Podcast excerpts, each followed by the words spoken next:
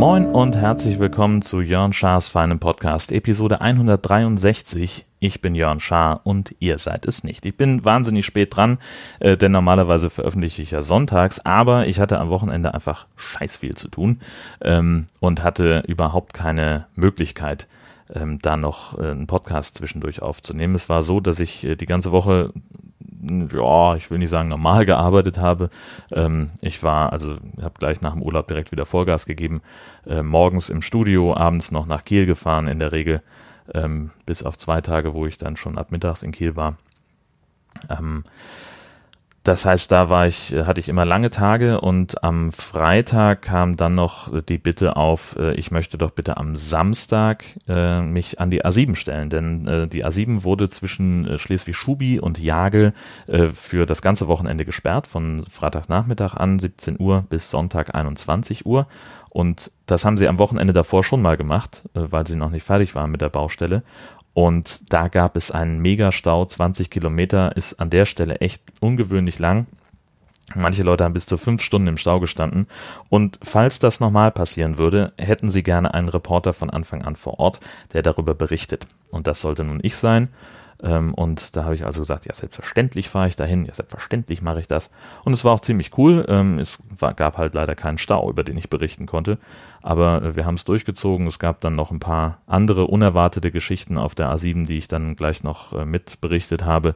Ähm, das ging von draußen ganz gut. Das habe ich, ähm, konnte ich ganz gut abarbeiten. Und so habe ich den Tag auf der Autobahn verbracht und war dann aber auch, als ich nach Hause kam, also ich bin um acht da gewesen, das heißt hier losgefahren, um sieben erstmal zum Supermarkt Proviant kaufen für den Tag und dann ähm, halb, eine halbe Stunde fährt man am Ende. War ich um acht da und habe dort abgebaut um 17.30 Uhr ungefähr. Und da war ich auch durch. Da hatte ich dann auch keine Lust mehr, noch irgendwas zu machen. Und vor allem hatte ich ja auch meine Frau den ganzen Tag nicht gesehen. Und da haben die Prioritäten dann doch ein bisschen anders gelegen. Sonntag ungefähr das gleiche. Äh, wir haben äh, morgens noch so ein bisschen rumgedümpelt und ähm, gegen weiß nicht, gegen neun habe ich dann das Haus verlassen, äh, damit ich dann wieder in Kiel pünktlich am Schreibtisch sitzen kann. Und das ging dann auch bis abends. Habe mich noch mit äh, Christoph getroffen vom EST-Schnack. Wir waren noch ein bisschen auf der Kieler Woche unterwegs, haben noch einen Burger gegessen und äh, von so einem Grillstand. Die hatten so einen unfassbar großen Smoker. Die waren schon am Abbauen, aber so ein paar Reste hatten sie noch. Unter anderem Rindfleisch-Spare-Ribs das war geil. Also die waren, die waren schon, schon abgekühlt und die waren eigentlich auch schon eine ganze Weile zu lange im Rauch. Dafür noch den vollen Preis zu verlangen, fand ich im Nachhinein ein bisschen frech. Aber wir hatten auch Hunger. Und es war trotzdem immer noch verdammt lecker. Also nächstes Jahr Kieler Woche sind die hoffentlich wieder da und dann werde ich mal so zur üblichen Geschäftszeit bei denen vorbeikommen, denn das hat sich richtig gelohnt. Das war ziemlich cool. Ähm, ja, und wie gesagt, da war ich dann auch um, was weiß ich, wie spät wird es da gewesen sein? Neun oder was? Neun, halb zehn zu Hause am Ende. Und das, ähm, da war dann mit Podcasten auch wieder nichts, weil ich dann eben auch gerne äh, mit meiner Frau auf der Couch sitzen wollte. Ähm, und jetzt habe ich äh, tatsächlich noch ein paar Minuten Zeit, äh, in denen ich euch ein bisschen was erzählen kann, äh, bevor ich dann los muss zur Arbeit. Ich hoffe, ich schaffe das alles noch, das rechtzeitig zu veröffentlichen. Was soll ich sagen? Die Woche habe ich soweit durchgehechelt. Kieler Woche habe ich ein bisschen, habe ich ein bisschen mitgenommen. Ähm, immer mal so zwischen, äh, zwischendurch, was ich, bevor die Schicht losging, was gegessen oder mal nach der äh, Fernsehschicht irgendwie durch und drüber gebummelt. Nicht viel, aber immerhin, ich war mal da, habe ein bisschen die Atmosphäre aufgesogen. Ähm, das war dann auch in Ordnung.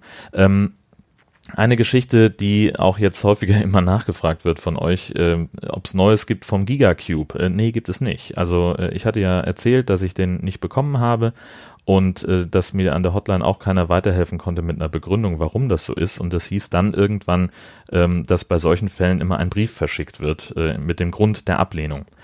Was nicht gekommen ist, ist dieser Brief. Ähm, und ich bin jetzt inzwischen inhaltlich so ein bisschen ähm, auf der Schiene, die einer der Hotline-Mitarbeiter ähm, da gleich äh, vermutet hatte, nämlich dass der Heini in dem Vodafone-Shop irgendwas falsch gemacht hat. Denn er sagt, normalerweise ist es nicht so, dass man in den Shop reinspaziert, den Antrag stellt und das Ding gleich mitnimmt. Es dauert halt immer ungefähr 24 Stunden, bis das durch ist. Und ähm, wenn schon nach einer halben Stunde die Ablehnung kommt, dann ist es sehr wahrscheinlich, dass der irgendwas falsch gemacht hat. Und die Tatsache, dass ich keinen Brief bekommen habe, also beziehungsweise war ja so, dass der, dass ich schon im Laden stand und sagte, wie kann das denn sein? Warum wurde das denn abgelehnt? Sagte er damals, kann ich nicht sehen. Äh, vielleicht hängt das ja mit der Bonität zusammen. Und ich weiß nicht, ob ich es erwähnt habe, aber mein Schufa-Score ist 95. Nein, hängt es nicht. Ähm, und äh, dann sagte also gleich der Typ an der Hotline, ähm, als ich mit dem sprach, äh, also er könne sehen, dass es bestimmt nicht an der Bonität liegt ähm, und er vermutet, dass da irgendwie dass da falsche Daten übermittelt wurden. Und ich nehme jetzt inzwischen an, dass es so war, dass der Typ im Laden irgendwie eine Fehlermeldung bekommen hat, irgendwie Daten unvollständig oder sonst irgendwie was, und dass der einfach keine Lust hatte, mit mir nochmal von vorne anzufangen. Oder es war ihm zu peinlich oder was weiß ich, keine Ahnung irgendwas in der Art wird es wohl gewesen sein. Ähm, ich werde jetzt also dann nochmal einen Versuch starten.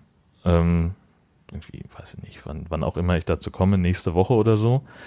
Ähm, und werde mir so ein Gigacube dann eben online bestellen oder, oder an der Hotline oder sonst irgendwas und lass mir den dann kommen. Oder noch besser, ich warte noch ein bisschen damit, ähm, denn es ist nämlich so, dass ich im Augenblick noch äh, meinen Vodafone-Vertrag über einen Rahmenvertrag, den die ARD mit Vodafone geschlossen hat, habe, damit es ein bisschen günstiger wird für mich. Der läuft jetzt aber demnächst aus und der wurde auch seitens der ARD nicht mehr verlängert. Und das heißt, ich möchte jetzt dann meinen Vertrag wechseln in den normalen Privatkunden Vodafone-Tarif und dann spare ich am Gigacube 10 Euro. Das heißt, das werde ich machen. Ähm, dass ich den dass ich dann erst, wenn ich das, den Handyvertrag verändere, dann lasse ich mir einen Gigacube schicken. Ähm, und dann habe ich den. Das Gute ist, das Ding kann ja einfach im Schrank stehen und äh, das muss man ja nicht unbedingt äh, benutzen. So, das kostet ja nichts. Das ist ja das Schöne daran. Und das Gute ist, äh, dann habe ich den und äh, dann steht er im Wohnwagen und sorgt dort für Internet und WLAN und das wird super. Eine Geschichte möchte ich noch mit ähm, euch besprechen. Und zwar, ich weiß ja, dass auch viele Podcaster zuhören. Ich hoffe, dass da auch ein paar Audio-Nerds dabei sind. Ähm, ich habe nämlich ein interessantes Phänomen gerade mit dem High Alarm Podcast. Der hätte eigentlich am 20. veröffentlicht werden sollen. Wir haben einen super Film, wir haben eine tolle Aufnahme gemacht, wir haben alle Rechte. Es spricht eigentlich nichts dagegen, deswegen haben wir den auch veröffentlicht. Und wenige äh, Stunden nach der Veröffentlichung meldet sich Björn bei mir vom Hobbyquerschnitt und sagt, Leute, irgendwie habt ihr da Lücken in der Aufnahme das kann gar nicht sein. Hab mir also, ähm, weil ich habe ja die Datei, ich habe das ja geschnitten so, ne? Wir haben das über Studio Link und Ultraschall aufgenommen und dann mache ich es immer so, weil ich die, die, die, den Schnitt bei Reaper und Ultraschall immer noch wahnsinnig kompliziert und unübersichtlich finde. Ich exportiere mir den Scheiß und schneide das in Audacity. So, könnt ihr jetzt halten, was ihr wollt von.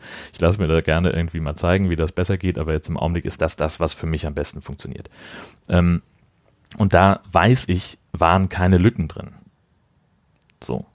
Dann habe ich im ersten Moment gedacht, so scheiße, hast du jetzt etwa ähm, die Spur mit den O-Tönen nicht, nicht rübergeschickt. Kann aber eigentlich auch nicht sein, habe ich gedacht, denn das hätte ich gesehen eigentlich, weil dann wären ähm, nee, gut, das hätte ich nicht gesehen. Wenn ich, äh, ne, es gibt bei, bei Auphonic ja die Möglichkeit, Multitrack, sorry für alle, die nichts mit Podcasting selber aktiv zu tun haben, das ist jetzt super technisch, aber das ist gut zum Einschlafen mit Sicherheit. Also, es gibt bei Auphonic die Möglichkeit, so eine Mehrspurgeschichte zu machen. Das heißt, ich habe eine Datei, wo nur mein, meine Sprache drin ist, dann eine Datei, wo nur Bennys Sprache drin ist und eine weitere Datei, wo die ganzen O-Töne drin sind. Das hilft Auphonic dabei, ähm, die Lautstärkeverhältnisse zu berechnen so, das ist dann einfacher für den Algorithmus. Und jetzt habe ich im ersten Moment gedacht, ich habe vielleicht irgendwie vergessen, die, die äh, Tonspur äh, mit den O-Tönen hochzuladen oder sie zu aktivieren. Habe also in die Produktion reingeguckt und sah, nein, es ist alles da gewesen. Ähm, dann habe ich mir die ähm, Datei nochmal in Audacity geladen und habe gesehen, es gibt da keine Lücken. Das ist alles in Ordnung. Dann habe ich sie im Blog abgespielt. Da war auch alles okay. Ich dachte, das gibt's auch gar nicht. Wie kann das denn sein? Wo sollen denn da Lücken herkommen? Und habe dann nochmal in den Podcatcher geguckt, habe das nochmal auf dem Handy abgespielt und das klang so.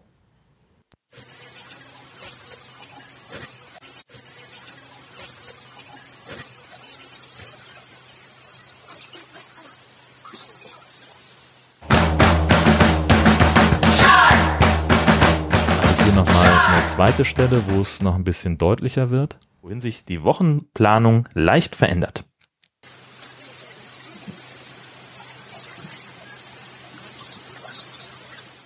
Super süß. Als die beiden Jungs für sich, Molly und ihre Grandma. Und das verstehe ich jetzt nicht. Ich kann nicht nachvollziehen, intellektuell, wie es dazu kommt.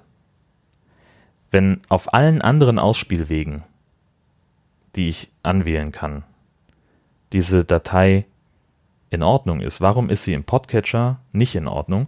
So, also ich kann nicht verstehen, was machen diese Player in den Podcatchern damit, dass es so komisch klingt. Und das ist ja auch das, also das ist witzigerweise das erste Mal, dass wir dieses Problem haben. In allen anderen Episoden ist das ja vorher noch nie aufgetreten. Zumindest habe ich noch nie davon gehört, dass es irgendwie Probleme gab mit den O-Tönen. Ähm, und es kann, also es kann nicht an Ultraschall gelegen haben, denn dann wäre es ja in allen anderen Dateien auch drin. Ich habe sogar übrigens versucht, äh, das äh, mit dem, mit dem, ähm, mit einem anderen Audioplayer auf, ähm, auf meinem Handy abzuspielen, wo ich mir also die Datei aus der Dropbox geladen habe äh, und habe es dann nochmal abgespielt. Das war auch einwandfrei. Also es liegt wirklich eingrenzbar nur an den, an den beiden Podcast-Apps, also meiner und an der von Björn. Ich weiß gerade aus dem Kopf gar nicht, was der benutzt. Ähm, wenn da irgendjemand eine Idee hat, eine Lösung hat, äh, ich bin mit meinem Latein am Ende. Ich weiß auch nicht, was ich noch machen kann. Ähm, weil die, die Produktion an sich, das ist ja in Ordnung. Da ist ja nichts Fehlerhaftes dran. Also ich habe, sonst hätte ich ja das gleiche Problem schon in Audacity sehen müssen, nachdem ich sie mir jetzt die fertige Datei, die von Auphonic kam, reingeladen habe. Dann hätte ich da ja irgendwas sehen sollen. Ähm, ich habe auch schon mal im, im Studio geguckt, es gibt auch keinen Phasendreher in der Datei dass man jetzt irgendwie sagen könnte, da ist irgendwas ähm, verbuchselt und so komisch, dass es halt, also man, es gibt zum Beispiel so den, den Fall, ähm, warte mal, doch, das kann sein, dass es ein Phasendreher ist. Denn ich lasse mich ja, warte mal.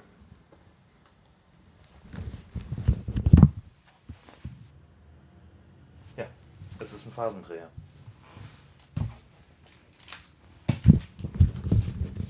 Ja, es ist ein Phasendreher. Jetzt haben wir es. Ich habe gerade nochmal, das ist jetzt ein bisschen verwirrend, ähm, ich hatte gerade einen Geistesblitz, als ich nämlich das Wort Phasendreher in den Mund genommen habe. Ähm, ich kann es nicht erklären, was ein Phasendreher ist. Leider. Ich werde versuchen, das irgendwo zu finden und es in den Show Notes zu verlinken. Aber ähm, wenn man bei einem Audio die Phase verdreht, die nee, ich kann dann, also wenn, wenn es diesen Phasendreher gibt, dann ist das Audio auf Mono-Geräten häufig nicht mehr zu hören. Und ähm, das hatte ich mal äh, in, der, in der Produktion, ich habe ja früher mal Radiowerbung produziert und ähm, wenn zu viele ähm, Produktionen waren, dann habe ich äh, es immer so gemacht, dass ich den, ähm, da hatte ich einen, einen, Kollegen, einen alten Bekannten, äh, an den ich Sachen abgegeben habe. Und in irgendeinem ähm, Spot sollte ähm, auf, sollte ein, ein Telefoneffekt auf einer Stimme liegen.